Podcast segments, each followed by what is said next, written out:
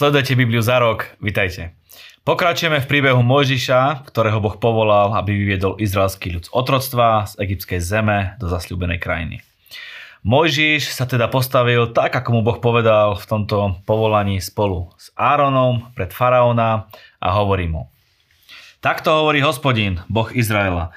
Prepusti môj ľud, aby mi slávil sviatok na pušti. Faraón odpovedal, kto je hospodin, aby som posluchol jeho hlas a prepustil Izrael? A nepoznám hospodina a Izrael neprepustím. To nebola len taká obyčajná vec, ktorú si žiadal Mojžiš. Chcel, aby z nejakej krajiny prepustili iný národ, zhruba 1 až 3 milióna ľudí.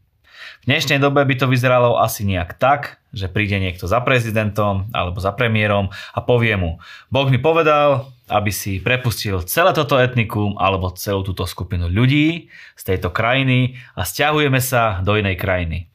Navyše, Izraelci boli pre Egypt veľmi prospešní, lebo vykonávali pre nich otrockú prácu. Niekedy to tak je aj v našom živote, že keď nám Boh niečo ukáže alebo povie, aby sme urobili a urobíme to, stane sa ako keby pravý opak. Veci sa ešte zhoršia. Modlíme sa za nejaké veci a zdá sa, že to ide troška iným smerom, ako by sme očakávali. Nenechajme sa oklamať, vedzme, že v zákulisí sa veci odohrávajú. Takže sa stal pravý opak aj v tomto prípade. A faraón povedal, neprepustím vás. Viac práce a tvrdšia práca vás vylieči z vašej lenivosti. Budete robiť ešte viac ako doteraz, aby ste nemysleli na hlúposti a aj slamu, ktorú máte na výrobu tehal, si budete zbierať sami a popri tom od vás vyžadujem rovnako vykonanú prácu, ako to bol doteraz. Aj svet nás niekedy núti pracovať, aby sme nemali čas na Boha, čas chodiť na bohoslužby a boli zanepráznení a zanepráznení nepodstatnými vecami, ktoré potom pohlcujú srdce a dušu človeka. Ale vďaka Bohu sme múdri a slúžime Bohu a nenecháme sa pohltiť týmto svetom. Teoreticky by mohol Boh oslobodiť Izrael z Egypta bez akéhokoľvek úsilia z ich strany a mohol by to urobiť okamžite. Nebol by to pre Boha absolútne žiadny problém. Zároveň ale vedel, že to pre nich nie je dobré, alebo také, ako si predstavovali, ale že je to pre nich absolútne nevyhnutné, aby prešli nejakou skúškou z otrokov na slobodný ľud až do zasľúbenej krajiny. Môže sa na problém stiažuje Bohu a pýta sa ho, Bože, prečo trápiš tento ľud? Prečo si ma poslal? To bola celkom dobrá, legitimná otázka a správne a odvážne bo Mojžiš vylial pred Bohom svoje srdce. No Mojžiš už ako keby zabudol na to, čo mu Boh povedal pri horiacom kríku pár kapitol dozadu, že faraón len tak ľahko neuvoľní Izrael. Inými slovami, Boh povedal, Mojžiš, všetko toto sa deje, pretože ma zaujíma viac ako len oslobodiť Izrael z otroctva. Chcem ich premeniť z otročieho ľudu na ľud hodný, aby mohol vojsť do mojej zasľúbenej zeme. To sa nedieje rýchlo. Dôveruj mi, hovorí Boh v tomto nešťastí a v tejto okolnosti a v tejto situácii a ja to využijem pre dobro Izraela a na moju slávu. Izrael cítil, že niekedy je ťažké byť v Božej vôli ale uvidia, okolko horšie je byť mimo nej. Boh prehovoril k Mojžišovi a povedal mu, ja som hospodín, tvoj Boh, čo nám hovorí, že keď zlyhá všetká ľudská pomoc a všetky ľudské možnosti a všetko, čo nám ponúka tento svet, Boh prichádza a hovorí nám v našich situáciách, ja som tvoj Boh, tvoje východisko. Zjavil som sa Abrahamovi, Izakovi a Jakobovi ako El Shaddai, silný Boh všemohúci, ale svoje meno hospodín som im nedal poznať. Patriarchovia predtým mali to šťastie poznať Boha ako hospodina, veď Genesis ho zmenuje 160 krát, hospodina, ktorý uzatvoril zmluvu, ale pre nich to bola len mierne splnená, splnené poznanie. Poznali zasľúbenia, ale Mojžiš sa chystal zažiť reálny výsledok. Boh im zasľúbil a povedal, urobím to, môže sa na mňa spoľahnúť.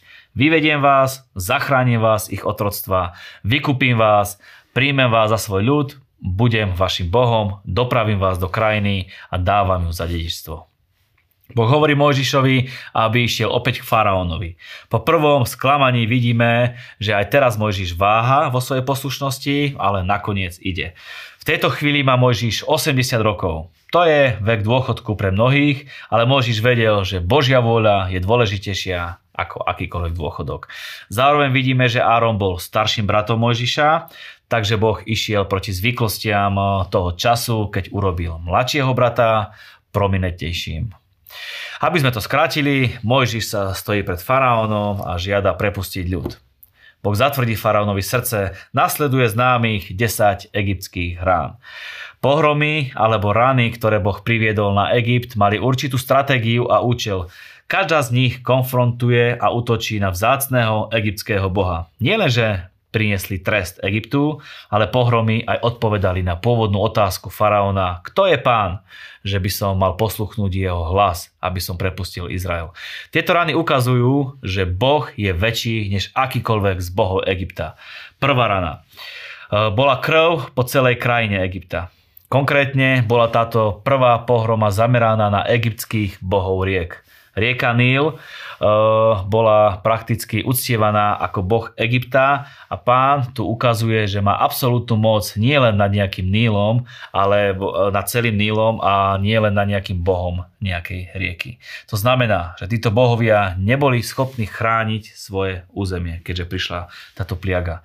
Egyptskí čarodeníci sa snažili tento zázrak zopakovať, čo sa im ako keby na prvý pohľad podarilo.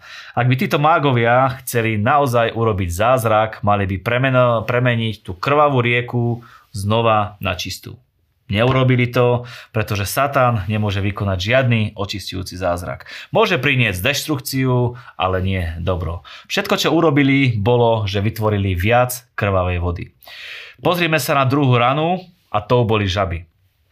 Egyptiania uctievali žabu ako bohyňu, preto lebo žaby boli bežné okolí Nílu, rýchlo sa rozmnožovali a pretože boli obojživelníky a boli súčasťou dvoch svetov, kr- krajiny a aj vody. Keďže Egyptiania uctievali žaby, Boh im dal pliagu žiab. Vidíme, aký má Boh zmysel pre humor.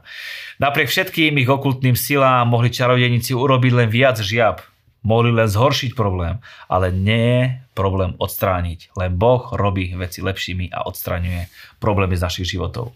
Tretia rana v celom Egypte sa všetok zemský prach zmenil na komare. Egyptské kňažstvo bolo mimoriadne opatrené, pokiaľ išlo o ich hygienu a rituálne očisťovanie. Nákaza komármi im bránila uctievať ich bohov. Pliaga komárov postila tak každý dobytok celú krajinu. Bohovia Egypta e, nepríjmali obetovanie od zvierat postihnutých komármi, čo zastavilo ich obetný systém a tak nemohli obetovať.